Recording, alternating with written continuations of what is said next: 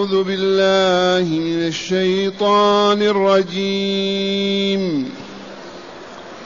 فإنكم وما تعبدون. ما أنتم عليه بفاتنين إلا من هو صال الجحيم.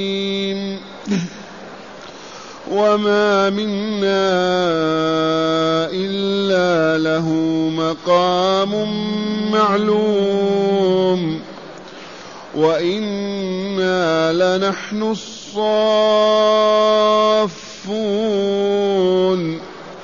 وإنا لنحن المسبحون وإن كانوا ليقولون لو أن عندنا ذكرًا لو أن عندنا ذكرا من الأولين لكنا عباد الله المخلصين فكفروا به فسوف يعلمون أحسنت معاشر المستمعين والمستمعات من المؤمنين والمؤمنات. قول ربنا جل ذكره فإنكم وما تعبدون من دون الله. فإنكم ما تعبدون ما أنتم عليه بفاتنين إلا من هو صال الجحيم. هذا الكلام كلام الله. يقوله للمشركين في مكة.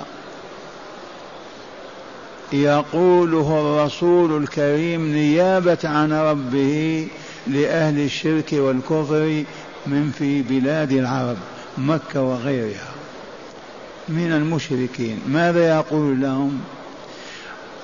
إنكم وما تعبدون من هذه الأصنام والأحجار والشياطين. التي تتوسلون بها إلى الله في نظركم وتستشفعون بها وهي لا تنفع ولا تضر. إنكم ما تعبدون ما أنتم عليه بفاتنين أي ضالين أحدا إلا من كتب الله شقاوته في جهنم. أنتم تعملون جهدكم على إضلال الناس. وإبعادهم عن التوحيد وعبادة ربهم وكفرهم بكتابه ورسوله. واعلموا أنكم لن تضلوا إلا من كتب الله ضلاله وشقاوته. وهذه الآية الكريمة تقرر عقيدة القضاء والقدر. إذ توجد طائفة وجدت وانعدمت والحمد لله فالصدر الأول يعرفون بنفاة القدر ينفون القدر. وإليكم الصورة الواضحة فاحفظوها وتأملوها والله يفتح علينا وعليكم. أولا أخبرنا رسولنا صلى الله عليه وسلم أن أول ما خلق الله من الخلائق القلم. أول ما خلق الله من الكائنات القلم. ليس شرطا يكون كأقلامكم هذه لكن اسمه قلم لأنه يكتب به كما يكتب القلم. فقال يا قلم اكتب. قال ماذا أكتب؟ قال اكتب ما هو كائن إلى يوم القيامة. فما من حركة أو سكون في الكون إلا وقد كتبت وهي مكتوبة. حركة يدي هذه والله مكتوبة. مجلسكم المبارك هذا والله مكتوب. سماعكم هذا مكتوب.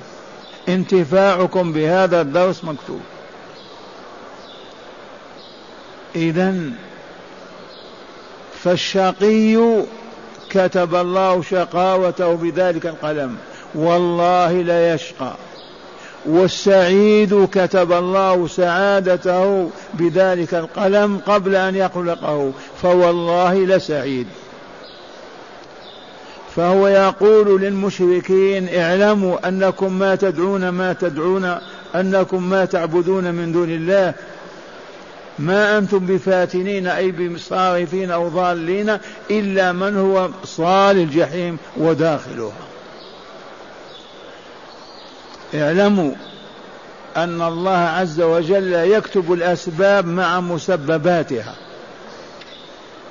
القلم لما كتب كتب عبد الله يدخل الجنة لأنه يموت على لا إله إلا الله موحدا لربه يعبده عبادة شرعية اكتب له الجنة. عمرو بن هشام وإلا أبو جهل اكتبوه شقيا لأنه يصر على العناد والكفر والضلال حتى يموت على الشرك والكفر فكتب ذلك. ويوضح هذا المعنى قول النبي صلى الله عليه وسلم من سره أي أثلج صدره وأفرحه أن ينسأ له في أجله يؤخر له أجله ويوسع له في رزقه فليصل رحمه. هذا يتنافى مع ما كتب القلم وإلا في الظاهر.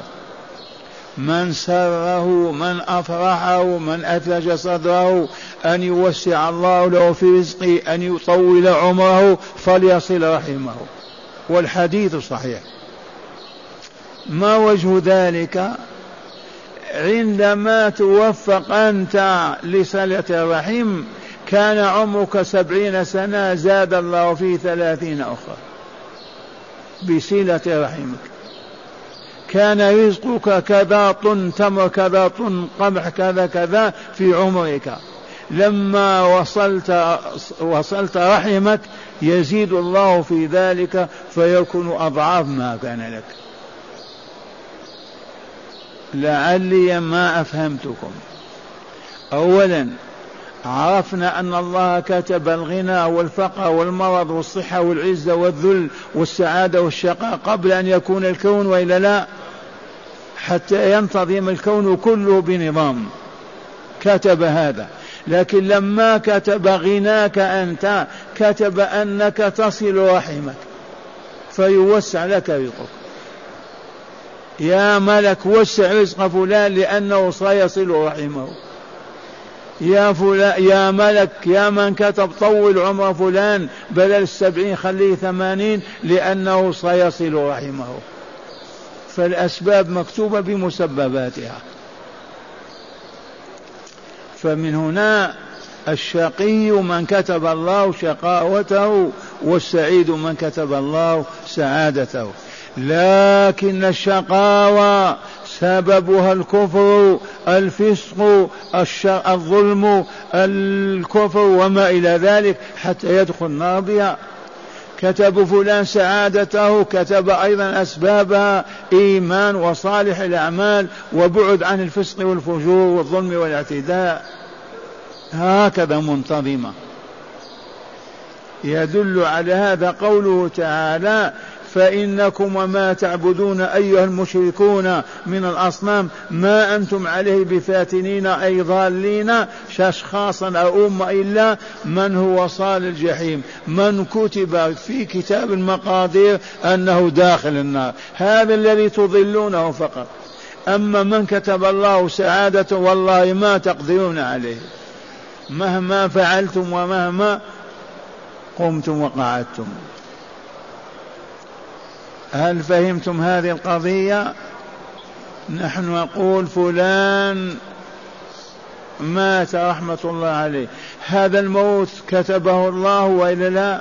في وقت معين. فلان نجا أصيب برصاصة وما مات. لما مات؟ لأن الله ما كتب موته. أليس كذلك؟ فلان أقبل على الله بالبكاء والدموع والتقوى والطاعة. هذا لأنه مكتوب ذلك له وأقبل عليه.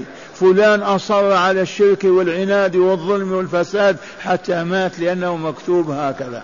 لكن هو يحاسب بعمله بكسبه الذي كتب عليه. هكذا نحن نؤمن بقضاء الله وقدره. وأركان الإسلام كم؟ أركان الإيمان ستة. سادسها الإيمان بالقضاء والقدر. أركان الإيمان هي الإيمان بالله وملائكته وكتبه ورسله واليوم الآخر والقضاء والقدر خيره وشره. ما يحدث شيء ما أراده الله أو ما كتبه. والله ما تتحرك حركة في الكون إلا وقد أرادها الله وكتبها ولولا نظام القضاء والقدر ما تستمر الحياة ولا ألف سنة وتخرب وتفسد. لكن هذه الأنظمة الإلهية تتم هكذا إلى نهاية الحياة وإلى أجلها.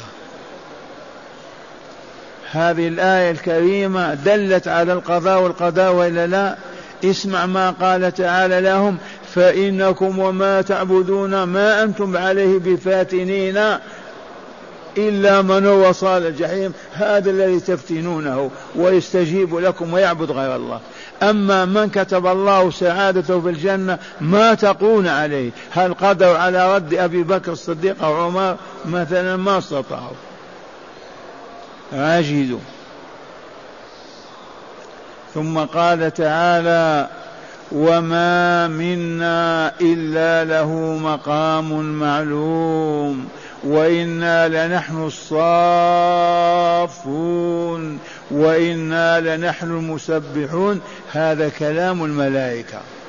ثلاث آيات من كلام الملائكة. وسبب نزولها لما عرج بأبي القاسم فداه أبي وأمي وصلى الله عليه ألف ألف وسلم عرج به تعرفون العروج الطلوع وإلا لا؟ المصعد المعراج عندكم. أخذ من بيت أم هاني عمته في مكة وجيء به إلى المسجد الحرام فأجريت له عملية جراحية شق صدره وغسل قلبه بماء زمزم فأصبح قلبه كله نور. لولا ذلك ما استطاع أن يعرج السماء. من يقوى على هذا؟ ثم ثم أخذ من المسجد الحرام إلى المسجد الأقصى. وجمع الله له الملائكة كلهم فصلى بهم. فكان إمام الأنبياء. الأنبياء نعم. جمع الله له الأنبياء والرسل فصلى بهم إماما. ثم عرج به من سماء إلى سماء إلى انتهى إلى السدرة المنتهى. ومن هو قائده ورفيقه جبريل عليه السلام. فلما انتهى وصل إلى سدرة المنتهى وقف جبريل. تقدم أهنا تتركني؟ أهنا تفارقني؟ فأنزل الله تعالى وما منا إلا له مقام معلوم. إذ جبريل قال النبي صلى الله عليه وسلم ما عندي إذن أن نتجاوز هذا المكان. وتقدم الرسول وحده وانتهى خر تحت العرش وقال رب ارفع راسك تعطى الحديث. وفرض الله عليه وعلى أمته الصلوات الخمس. والشاهد عندنا في هذه الآيات ثلاث قول الملائكة. أولا ما منا من ملك إلا وله مقام يقف عنده. مقام معلوم. وإنا لنحن الصافون صفوفا كصفوف المصلين. في الملكوت الأعلى يصلون. وقد أخبر النبي صلى الله عليه وسلم ما من موضع قدم في السماء أو موضع شبر إلا وعليه ملك ساجد وراكع. لا يعرف هذا ولا يحصي إلا الله. وما منا إلا له مقام معلوم وإنا لنحن الصافون أي المصفون في الصلاة في السماء. وما منا إلا له وإنا لنحن المسبحون المقدسون لله عز وجل. وهنا خرج النبي صلى الله عليه وسلم من بيته وقال اصطفوا كما تصطف الملائكة. قالوا كيف تصطف الملائكة؟ قال يتمون الصف الأول ويتراصون فيه. عمر كذلك فعل هذا وأخذ يسوي الصفوف بيديه الشريفتين رضي الله عنه وأرضاه. وهذه فيها فضيلة الصفوف للصلاة وحتى صفوف الجهاد أيام كان الجهاد صفوفا لها قيمتها تلك الصفوف. الآن ما في صفوف.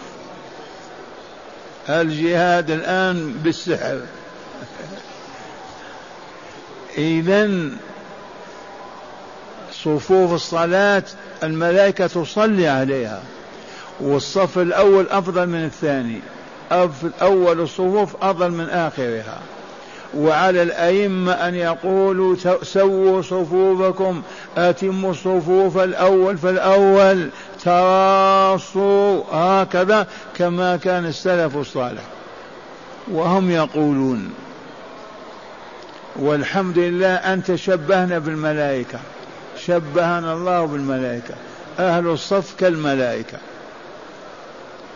هكذا يقول تعالى وقوله الحق مخبرا عن الملائكة ماذا قالوا؟ قالوا وما منا إلا له مقام معلوم. جبريل ما استطاع يمشي مع الرسول إلا عند سدرة المنتهى. امشي معي. قال أها هنا تتركني نعم. ما منا إلا له مقام معلوم. ما نستطيع نتجاوز هذا المكان. وإنا لنحن الصافون أي في الصلاة لله تعالى في السماوات كلها. وإنا لنحن المسبحون لله المقدسون المنزهين له بلا إله إلا الله بسبحان الله والحمد لله. ثم قال تعالى وإن كانوا أي أهل مكة أي العرب المشركون كانوا قبل مبعث الرسول صلى الله عليه وسلم آه لو أننا عندنا كتاب كاليهود والنصارى لنظمنا حياة بلادنا واستقمنا وكنا وكنا وكنا. تبهتم. وإن كانوا ليقولون لو أن عندنا ذكر من الأولين لكنا عباد الله المخلصين. جاءكم الذكر والرسول معه لماذا تعرضون؟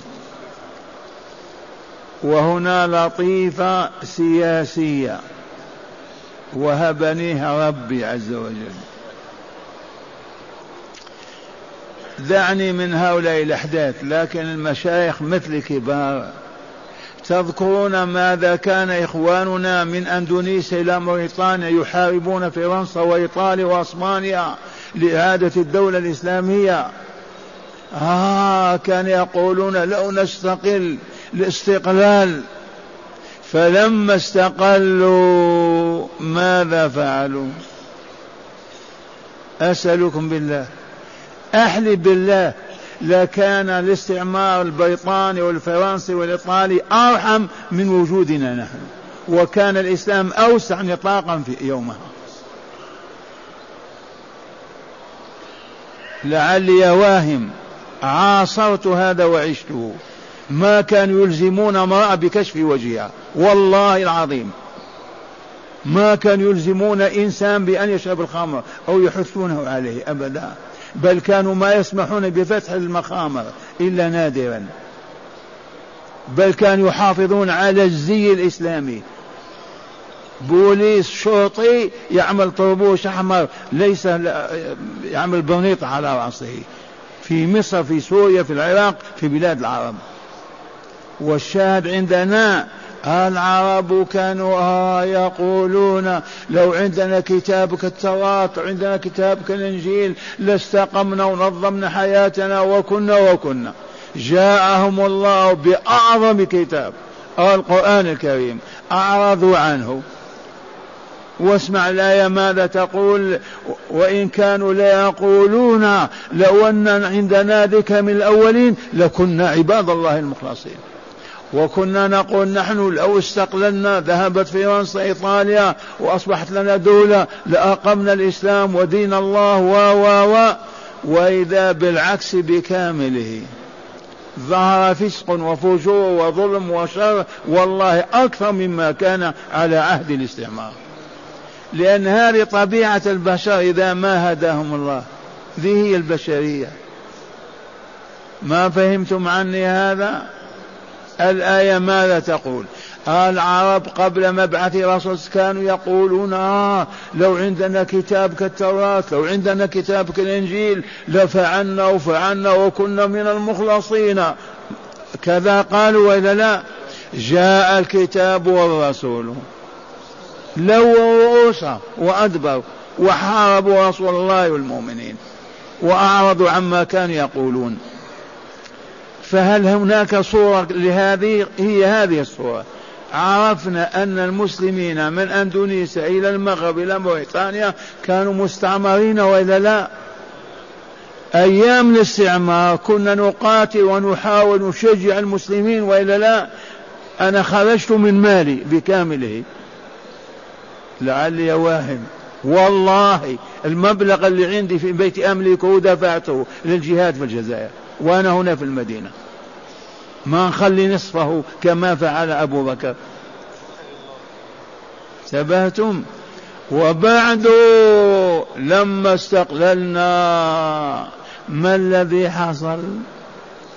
عم السفور عم الفجور عم الربا.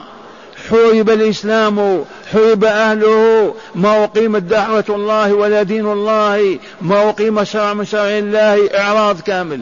أليس هذا الواقع أنا واهم يعني؟ وهكذا لنعرف أن الإنسانية هي الإنسانية بشر هم البشر سواء في القرون الأولى ولا في الثانية. هيا ندعوهم إلى التوبة كما دعا الرسول صلى الله عليه وسلم أهل مكة ودخلوا في دين الله. دعوناهم وكتبنا لهم قدمنا لهم الدولة الإسلامية صورة واضحة. أسسوا دولتكم على هذا النوع. قدمنا لهم الدستور الإسلامي. والله العظيم لو طبق في قرية لسادت وعز أهلها. أعرضوا. ما أبدا. ولا يستجيبون. ماذا نقول لهم؟ آخر ما نقول هيا تريدون أن تعودوا إلى السلامة والطهر والصفاء أصدروا أمرا يا أهل القرية إذا دقت الساعة السادسة مساء فلا يبقى أحد خارج المسجد. كلكم بنسائكم وأطفالكم. توضأوا تطهروا وأتوا المسجد. يصلون المغرب ويجلس لهم عالم بالكتاب والسنة كجلوسنا هذا. ليلة آية وليلة حديث لولا آية وليلة حديث. ويحفظون الآية ويحفظون الحديث ويطبقون. والله ما تمضي سنة إلا وقد طهرت تلك القرية. ما بقي فيها زاني ولا مرابي ولا كذاب ولا خادع ولا تارك صلاة أبدا. فلو انتظم هذا في كل المدن والقرى كيف يصبح حال المسلمين؟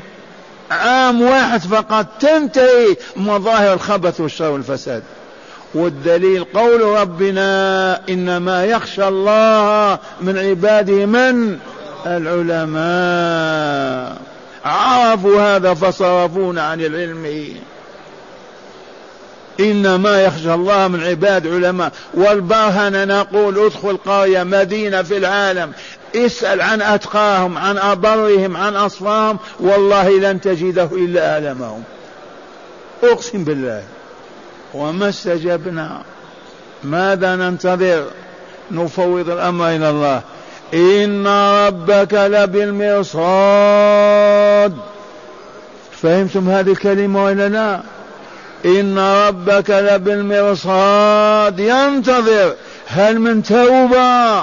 هل من رجعة صادقة هل من إنابة صحيحة؟ لا لا لا. تنزل النقمة. طال الزمان وقصر.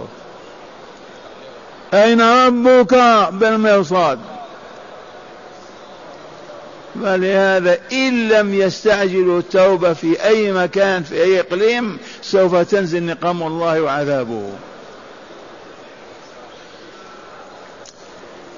هذا معنى قوله تعالى وإن كانوا ليقولون لو أن عندنا ذكر من الأولين لو كنا عباد الله المخلصين قال تعالى فكفروا به فسوف يعلمون فكفروا به أي بالذكر الذي كانوا يتمنونه ألا وهو كتاب الله. كفروا به فسوف يعلمون عواقب كفرهم وضلالهم. وصدق الله العظيم. هذا كلام الله. أسألكم بالله هذا كلام يقرأ على ميت؟ أسألكم بالله. يقوم الميت يصلي؟ يتوب إلى الله عز وجل يستغفر لما نقرأ على الموتى لأن الثالوث الأسود المكون من المجوسية واليهودية والصليبية غمرتهم أنوار الإسلام وانتشرت دولة الإسلام في الشرق والغرب فتحالفوا على أن يطفئوا هذا النور ويقفوا في هذا الإسلام. فبحثوا عن أسباب الحياة ما هي؟ قالوا القرآن. لأن الله سماه روحا. إنا كذلك أوحينا وكذلك أوحينا إليك روحا من أمرنا. ما كنت تدري ما الكتاب ولا الإيمان ولكن جعلناه نورا نهدي به من نشاء من عبادنا. قالوا هيا نبعدهم عن القرآن. حاولوا اجتمعوا في مجالس الظلماء في الظلام حاول أن يسقطوا حرف واحد كلمة قل ما استطاعوا. قالوا كيف نعمل؟ هيا نحاول إذن أن نصرفهم عن قراءته والاجتماع عليه وتدبره. كيف نصنع؟ قالوا اقرأوا على الموتى ووضعوا قاعدة. قالوا القرآن الكريم تفسيره صوابه خطأ وخطأه كفر. إن فسرت وأصبت أنت مخطئ. ما من حقك تفسر. وإن أخطأت كفرت. فمن ثم كمموا أفواه العلماء فما أصبح القرآن يقرأ إلا على الموتى. كما هو الواقع. والآن مع هداية الآيات. بسم الله والحمد لله والصلاة والسلام على رسول الله صلى الله عليه وسلم. من هداية هذه الآيات أولا تقرير عقيدة القضاء والقدر إذ من, إذ من كتاب إذ من كتب الله عليه النار فسوف يصلاها. من هداية هذه الآيات التي تدارسناها الليلة من هداية تقرير مبدأ القضاء والقدر كما بيناه وهو عقيدة المؤمنين والمؤمنات. لا يتحرك متحرك ولا يسكن ساكن إلا وقد كتب الله ذلك في كتاب المقادير. لتتحقق ربوبية الله على كل شيء. ما في من له هوى وعقل يفعل كما يريد بل كتب الله ذلك له. نعم. ثانيا تقرير عبودية الملائكة, الملائكة وطاعتهم لله وأنهم لا يتجاوزون ما حد الله تعالى لهم. تقرير مبدأ تقرير عبودية الملائكة لله الملائكة عباد الرحمن يعبدونه. كما أن يعبدوه بالصلاة والذكر والتسبيح وأن أحد منهم لا يستطيع أن يخرج عن طاعة الله. تبهتم جبريل ما استطاع يتقدم مع رسول الله عند سدرة المنتهى. إذ قال وما منا إلا له مقام معلوم ما نتجاوزه. سبحان الله. نعم. قال الشيخ في النهر وفي الآية رد على نفاة القدر. ومن أحسن ما قيل شعرا قول لبيد بن ربيعة إن تقوى ربنا خير نفل وبإذن الله ريثي والعجل أحمد الله فلا ند له بيديه الخير ما شاء فعل من هداه سبل الخير اهتدى ناعم البال ومن شاء أضل. ضل نعم. ثالثا فضل الصفوف في الصلاة وفضل تسويتها. فضل الصفوف في الصلاة وفضل تسويتها. الصفوف في الصلاة لا أفضل منها في الدنيا أبدا إلا صفوف المجاهدين كما قدمنا. الصفوف في بيوت الله للصلاة من أفضل ما يكون وأعظم ما يكون. وتسويتها واجبة. ما تتقدم ولا تأخر. الكتف إلى الكتف. سووا صفوفكم. نعم. قال الشيخ في النهر روى مسلم أن النبي صلى الله عليه وسلم خرج على أصحابه وهم في المسجد فقال ألا تصفون كما تصف الملائكة ألا تصفون كما تصف الملائكة؟ هذا رسول صلى الله عليه وسلم ألا تصفون كما تصف الملائكة؟ ماذا قالوا؟ ألا تصفون كما تصف الملائكة عند ربها؟ فقالوا يا رسول الله كيف تصف الملائكة عند ربها؟ قال يتمون الصف الأول ويتراصون ويتراصون نعم. رابعا بيان كذب المشركين. إذ كانوا يدعون أنهم لو أنزل عليهم كتاب بيان كذب المشركين لكانوا عباد الله إذ المخلصين. كانوا يدعون قبل المبعث المحمدي لو أن الله أنزل عليهم كتابا وبعث فيهم رسول لاهتدوا واستقاموا وكانوا عباد الله المخلصين. لما جاءهم الرسول ماذا فعلوا؟ أعرضوا. واللطيفة السياسية التي سمعتمونها كنا نقاتل في فرنسا ويقال الاستقلال الاستقلال الاستقلال. نستقل لما استقللنا أعرضنا عن ربنا. والعياذ بالله. فنحن إذا تحت النظارة. إما أن نتوب وإما أن تنزل نقمة الله. نعم. وأخيرا تهديد الله تعالى للمشركين على كذبهم بقوله فسوف يعلمون. فسوف يعلمون العواقب والنتائج للإعراض نعم.